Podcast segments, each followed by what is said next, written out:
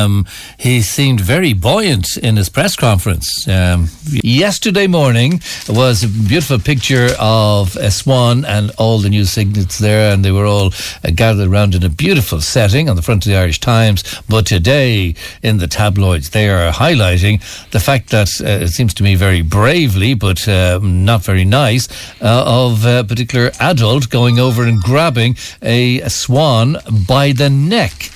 Mm. Why? I, I, wonder. I mean, I think their swans are dangerous anyway. Um, if they you've come close to them, but also it's not fair to uh, exploit an animal like that. So, what's your view? Well, basically, um, you're not allowed to assault wildlife. It's a crime under the Wildlife Act of 1976. So people shouldn't be doing that kind of thing. You shouldn't just be grabbing animals for no, grabbing wild animals for no reason and and doing anything to them. So certainly grabbing a swan by the neck is a definite crime.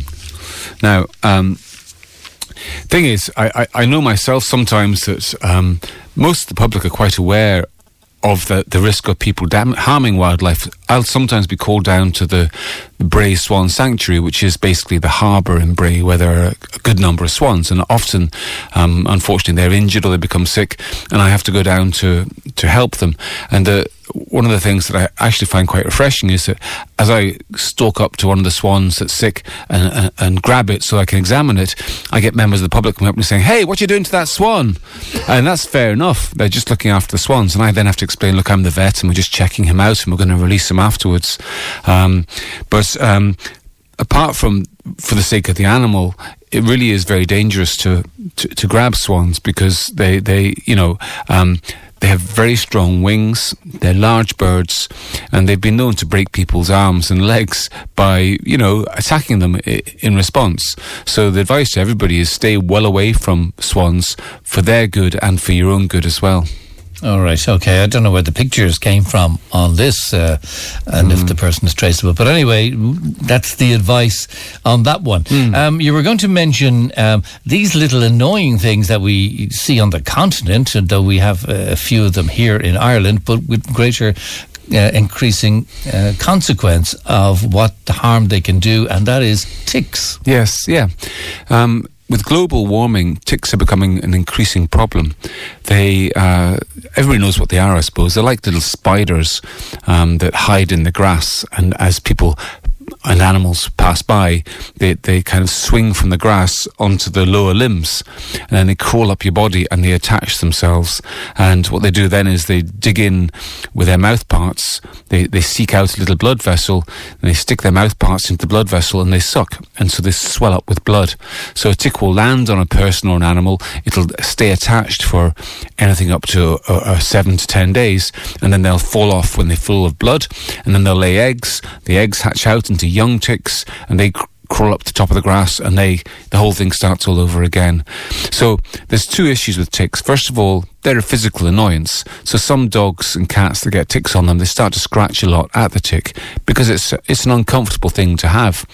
Um, but the second and probably more significant thing is that they can carry disease. Lyme disease, I think. Well, in this country, Lyme disease is a big one. We don't often diagnose it in dogs, but it's an increasing problem in humans. Yeah, you told me about Lyme disease before, but in relation to uh, rats, I think, and uh, that's, that's storage of cans of Coke or something no, in a, uh, somewhere, and a rat has peed on it or something. That's Weil's disease. Oh, uh, Weil's. Weil's disease. Weil's disease. That's gotcha. yeah, that's different. Right. No, this is Lyme disease. This is okay. Lyme disease. L Y M E, named right. after the place um, in England, Lyme. Anyway, um, Lyme disease um, is it's a, it's a little bacterial infection, and the basically the, the bacteria is passed on um, from animal to animal by um, blood transfer, which happens from a tick biting one animal and then biting another animal or biting a human, and they pass on this little bug. And what the bug does is goes around the body and it affects all sorts of different um, parts of your of your of your system. In particular, it can cause arthritis. It can also cause lethargy and general unwellness. Oh dear! And it's actually quite an easy disease to treat. But the problem is that it's it, it's not always on the radar from the point of view of the doctor suspecting that you've got it, or the vet suspecting that a dog's got it. And if it's if it's not diagnosed, then obviously it's not treated. And um, the problem is that there are some diseases that can affect humans, like some types of arthritis, um, where treatment is using anti-inflammatory medication like steroids. And if you give somebody who's got undiagnosed Lyme disease anti-inflammatory drugs and steroids, you can actually make them much, much worse. So the real problem happens when people have Lyme disease and the doctors haven't diagnosed it yet and they're giving them other medication rather than the right medication. And what's the test for it? It's a blood test, simple blood test. But you have to think about it, do the blood test. And people don't always know that they've had a tick on them, perhaps. But it's not in the general blood test. People go for a blood test, they probably get their liver, their kidneys, and all that. Mm. So they don't get Lyme disease. No, it's a special test that has to be specifically requested. Um, and I think it's important that people who know that they've had a tick on them mention that to the doctor so that it moves on to the doctor's radar, if you know what I mean. But in any case, that's not really my arena. Of course, I'm a I'm a vet, so we do see it in dogs sometimes with with with with, with a, sort of a strange shifting type of lameness and just a vague unwellness. Um, but as well as that. Um, we just have a basic policy that it's not good to have ticks on dogs for a number and cats, um, partly because because it causes direct irritation, partly because it can carry diseases, but also partly because ticks on an animal increase the risk of humans getting Lyme disease. If you have um, ticks and tick eggs being scattered around your home, you're more likely to be exposed to them. So, for that reason, it makes sense, first of all, to remove individual ticks properly and secondly, to consider measures to prevent ticks completely. And it's particularly important at this time of year because it's in May that we start to see, uh, you know, more people are out and about in the fields, and as well as that, ticks, the spring rises on. That means there are more and more ticks out and about as well. So there's the two things, removing ticks and preventing ticks. So, good. So removing ticks. How do you remove a tick? Well, what just knock them off. No. No. What you do? you don't use a lighted cigarette. You don't smear them with Vaseline, uh, and and if you're going to pull them off, you be very very careful. Okay. Now. What that means is you have to be aware the tick could be carrying an infection that could go into you as a human. So you should wear latex gloves or plastic gloves of some kind before you do anything. Now you can just pull the tick, but you have to be very cautious when doing that because you have to pull very slowly and steadily out the way at right angles to the skin. If you move sideways at all, you can end up very easily leaving the head of the tick in the animal, and that then causes a painful abscess, which isn't good because that then needs extra treatment and so on. So you can remove them directly yourself, but I'd be cautious about it. What I prefer to do is to use a special device called the O'Tom tick remover. It's a little small plastic kind of hook thing that's been micro engineered uh, so that it's exactly the right size. And what you do is you, you use this device to slide over the head of the tick and you then twist the handle of the device between your f- thumb and forefinger.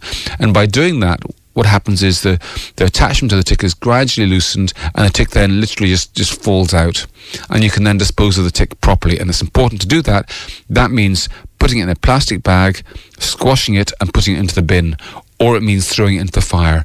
If you just put it in the regular bin without doing anything to it, it will lay its eggs, and little baby ticks will then crawl out of the bin, and you'll have a tick infestation in your own backyard, okay. and you don't want that. And the other prevention is? there are lots of ways, but the best way these days, I think, is an oral tablet. Can be given once, once, once every, or once every three months, depending on which formulation you use. And what the tablet does is it any ticks that bite the animal immediately die.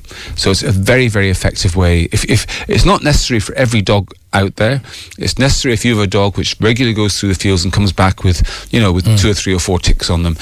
You can solve that problem by um, by using one of these products. Okay. They're prescription only products. You have to go to your vet to get them. But if you have a tick problem with your, your, your dogs, then definitely it's the answer. Great. Pete Wedderburn, our vet from Bray Vet in Old Connor, and Pete's website is petethevet.com. And just a quickie here from Stan, who's a historian. Swans can break human bones with their wings. They are wild animals. I came across an account of a swan killing a child in England in the 1920s. Okay, thanks for that, Stan. And thanks, Pete. Thank good, you. good to Thank see you again. Thank you.